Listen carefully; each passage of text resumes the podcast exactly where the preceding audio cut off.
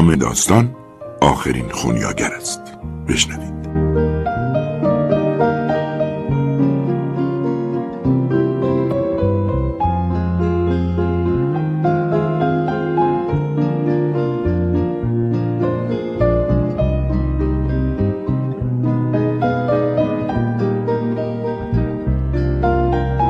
سام گالوی با جدیت داشت اسبش را زین می‌کرد. او می‌خواست پس از سه ماه مزرعه آلتیتو را ترک کند. معلوم بود که هیچ مهمانی نمی‌توانست بیش از سه ماه با قهوه گندم و بیسکویت عجیب و غریب آنجا سر کند. در نگاه سام اندوه و تأسف موج می‌زد. اما خیلی جدی و متین بندهای زین را سفت کرد خورجینش را به آن آویزان کرد کت و بارانیش را پشت زین گره زد و تازیانه را دور دست راستش پیچید. ساکنان آلتیتو مردان، زنان، بچه ها و خدمتکاران، گماشته ها، مسافران، کارکنان، سگها و مهمانان موقتی همگی در دالان خانه مزرعه جمع شده بودند و معلوم بود که همشان غصهدار و غمگین بودند. همانقدر که آمدن سامگالوی به هر مزرعه، اردوگاه یا کلبهی بین رودخانه ها مایه شادی و نشاط بود، رفتنش موجب اندوه و ناراحتی می‌شد. بعد در سکوت محض سام با دقت و احتیاط گیتارش را روی کت و بارانی به زین بست. گیتار داخل کیسه پارچه‌ای بود. سامگالوی آخرین خونیاگر بود. حتما درباره خونیاگرها چیزهایی شنیده اید. بر اساس دائرات المعارف آنها بین قرون یازدهم تا سیزدهم در اوج بودند و به چیزی رونق دادند. اینکه آن چیز چه بود خیلی روشن نیست. اما می توان حد زد که آن چیز شمشیر نبوده است. شاید ویولون بوده یا چنگال اسپاگتی یا روسری زنانه. در هر حال گالووی یکی از آنها بود. سام مغموم روی اسب نشست. چهره اسب از خود او غمگینتر بود چون اسب سوارش را خیلی خوب می‌شناسد و بعید نیست مادیانهای چراگاه اسب سام را مسخره می‌کردند که به جای سواری دادن به گاوچرانی پر جنب و جوش به یک گیتاریست سواری می‌داد. شاید پله برقی فروشگاه های بزرگ هم برای بالا بردن یک خونیاگر بهانه سرهم کند. در دوران قدیم آدمها را به سه گروه تقسیم می کردند. اشرافزاده ها، خونیاگرها و کارگرها. بگذاریم. اسب زیر فشار زانوان سام حرکت می‌کرد و وزن نوازنده دورگرد را در طول شانزده مایل به سمت جنوب شرق تحمل می‌کرد. طبیعت در زیباترین حالت خود بود. انواع گلهای خوشبو پهنه دست را رنگارنگ کرده بودند. بادی که از شرق میوزید گرمای بهاری با خود میآورد. ابرهای سفید مانع تابش مستقیم آفتاب آوریل می‌شد. سام روی اسب آواز می‌خواند. او تا آنجا که موقعیت جغرافیایی منطقه اجازه می‌داد مستقیم حرکت می‌کرد تا به دامداری الیسون پیر برسد. بدش نمیآمد به یک دامداری برود. در مزرعه آلتیتو از آن همه آدم و سر و صدا و بحث و جدل و رقابت به سطوح آمده بود. تا آن روز با الیسون پیر درباره اقامت در دامداریش حرفی نزده بود اما می‌دانست که به او خوش آمد خواهد گفت الیسون پیر با گرمی به خونیاگر خوش آمد گفت تعریف سامگالوی را از مزرعه داران زیاد شنیده بود. اما این اشرافزاده نما تا آن روز افتخار پذیرایی از این خونیاگر نصیبش نشده بود. گفتم اشرافزاده نما چون الیسون پیر آخرین اشرافزاده بود. در زندگی وظیفه اشرافزاده این است که به کارگران کار بدهد و برای خونیاگران جا و مکان تدارک ببیند. الیسون پیرمردی ریزنقش با ریش کوتاه و سفید بود و لبخندهای سالیان سال به صورتش چنگ انداخته بود. مزرعش شامل خانه کوچک با دو اتاق در میان باقی از بوته های گزنه در دور افتاده ترین ناحیه آن سرزمین بود. اگر بپرسید با چه کسی زندگی می کرد می‌گویم با یک مرد آشپز از قبیله کیووا چهار سگ شکاری یک گوسفند اهلی و یک گرگ نیمه اهلی که با زنجیر به میله بسته شده بود سه هزار گوسفند داشت و آنها را در دو قسمت یک زمین اجاره‌ای و هزاران جریب که نه صاحبش بود و نه اجاره کرده بود به چرا می برد. سالی سه چهار بار رهگذری که زبانش را متوجه می‌شد از جلو در دامداریش رد می‌شد و می توانست با او گپی بزند. همان موقعیت کوتاه هم برای الیسون به یادماندنی می نمود. پس می شود تصور کرد ورود یک خونیاگر چه رویداد شگفتانگیز و خجسته برای او بود. یک خونیاگر که به گفته دائرت المعارف ها بین قرون یازده تا سیزده رونق داشتند. حالا یک خونیاگر وارد قلعه او شده بود. ادیسون پیر با دیدن سام لبخند زد و چین و چروک صورتش را پر کرد. لنگ لنگان از خانه بیرون آمد و به استقبال سام رفت. سام با خوشحالی گفت سلام آقای الیسون. گفتم سری به شما بزنم و مدتی اینجا بمونم. انگار این اطراف بارون حسابی باریده. چرای بهاری نباید بد باشه. الیسون پیر گفت خوبه خوبه خوبه. از دیدنت خیلی خوشحالم سام.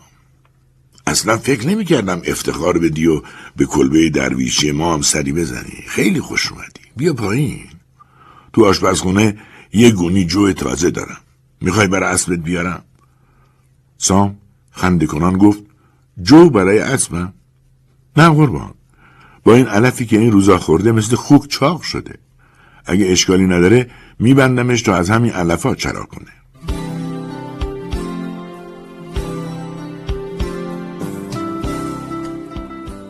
باید اعتراف کنم که طی قرون یازدهم تا سیزدهم هیچ اشرافزاده و خونیاگر و کارگری آنگونه که این سه در خانه کوچک الیسون پیر دور هم جمع شدند با یکدیگر دمخور نشدند. بیسکویت های کیوبا ترد و خوشمزه و قهوهش عالی بود. مهمان نوازی و قدردانی در چهره آفتاب سوخته الیسون پیر موج می‌زد. خونیاگر هم پیش خود می‌گفت اینجا بهترین جای دنیاست.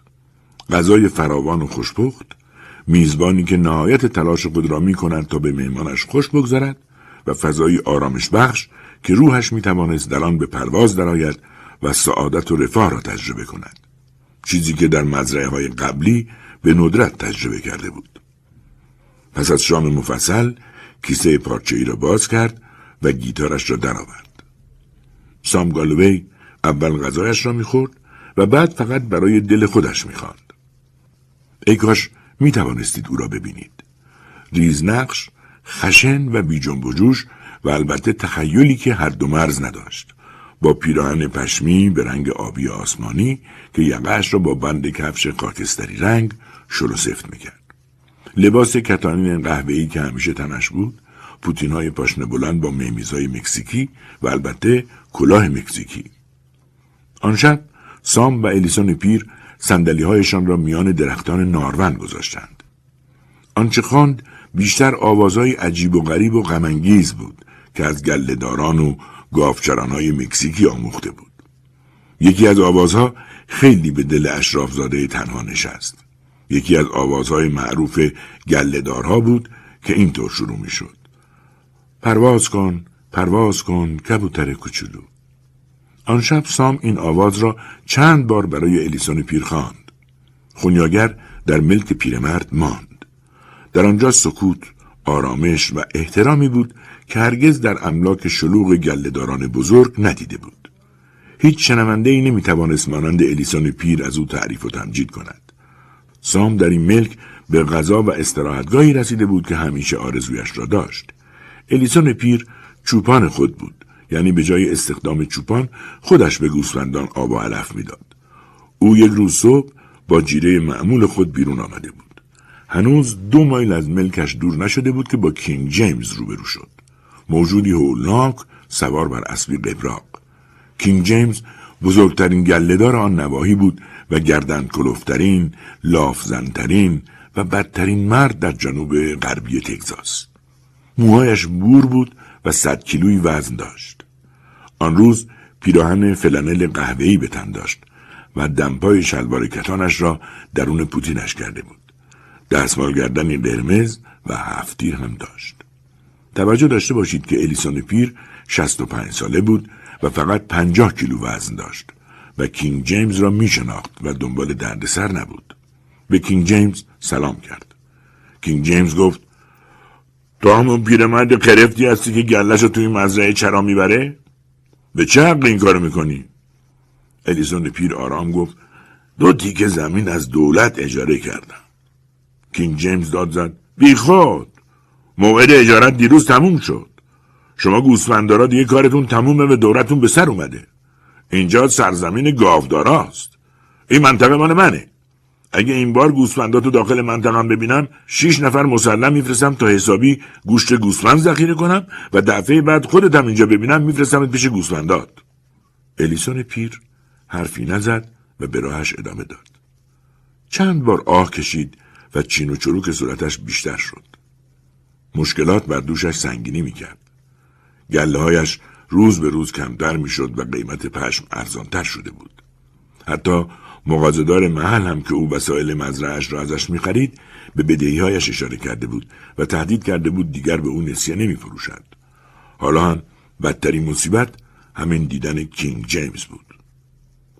غروب وقتی پیرمرد به مزرعه برگشت سام گالوی روی تخت دراز کشیده بود و با گیتارش ور می‌رفت. با دیدن پیرمرد خوشحال شد و داد زد سلام! امروز زود برگشتی. انگار خیلی هم خسته به نظر می‌رسی. حالت خوبه؟ کمی خستم. فقط همین. دوست دارم اون آهنگ مکزیکی رو بزنی. وقتی خیلی خستم یا ناراحتم این آهنگ خیلی به دلم میشینه. سام گفت خیالت راحت. هر وقت بخوای این آهنگ برات می‌زنم. پیرمردی که هزار جور بدبختی دارد چقدر می‌تواند تو دار باشد؟ از این گذشته خونیاگر هم چشمان تیزبینی دارد و غصه اطرافیان را راحت تشخیص می‌دهد. و همین دلیل سام روز بعد دوباره علت ناراحتی پیرمرد را پرسید و با اصرار او الیسون پیر ماجرای تهدید کینگ جیمز را تعریف کرد. خونیاگر درباره او چیزهای زیادی شنیده بود. سه روز بعد الیسون پیر دوباره در مسیر خود با کینگ جیمز مواجه شد. اما این بار لحن کینگ جیمز طور دیگری بود. می‌خواستم ببینمت. دیروز از یک گاودار شنیدم تو اهل جکسون کانتی هستی. می‌خواستم ببینم همینطوره. الیسون پیر گفت بله اونجا به دنیا آمدم و تا بیست سالگی همونجا زندگی کردم. کینگ جیمز گفت همون یارو گفت حد زنه تو با کانتریوس نسبتی داری. درسته؟ پیرمرد گفت بله. امیریوس کارولین خواهر ناتنی من بود. کینگ جیمز گفت کارولین امه منم بود. شونزده ساله بودم که از خونه فرار کردم. خب حالا بهتره درباره حرفایی که چند روز پیش زدم تجدید نظر کنم. تو می‌تونی گلت رو بفرستی زمین های من امه کارولین خیلی به من محبت داشت راستی کاروبار چطوره؟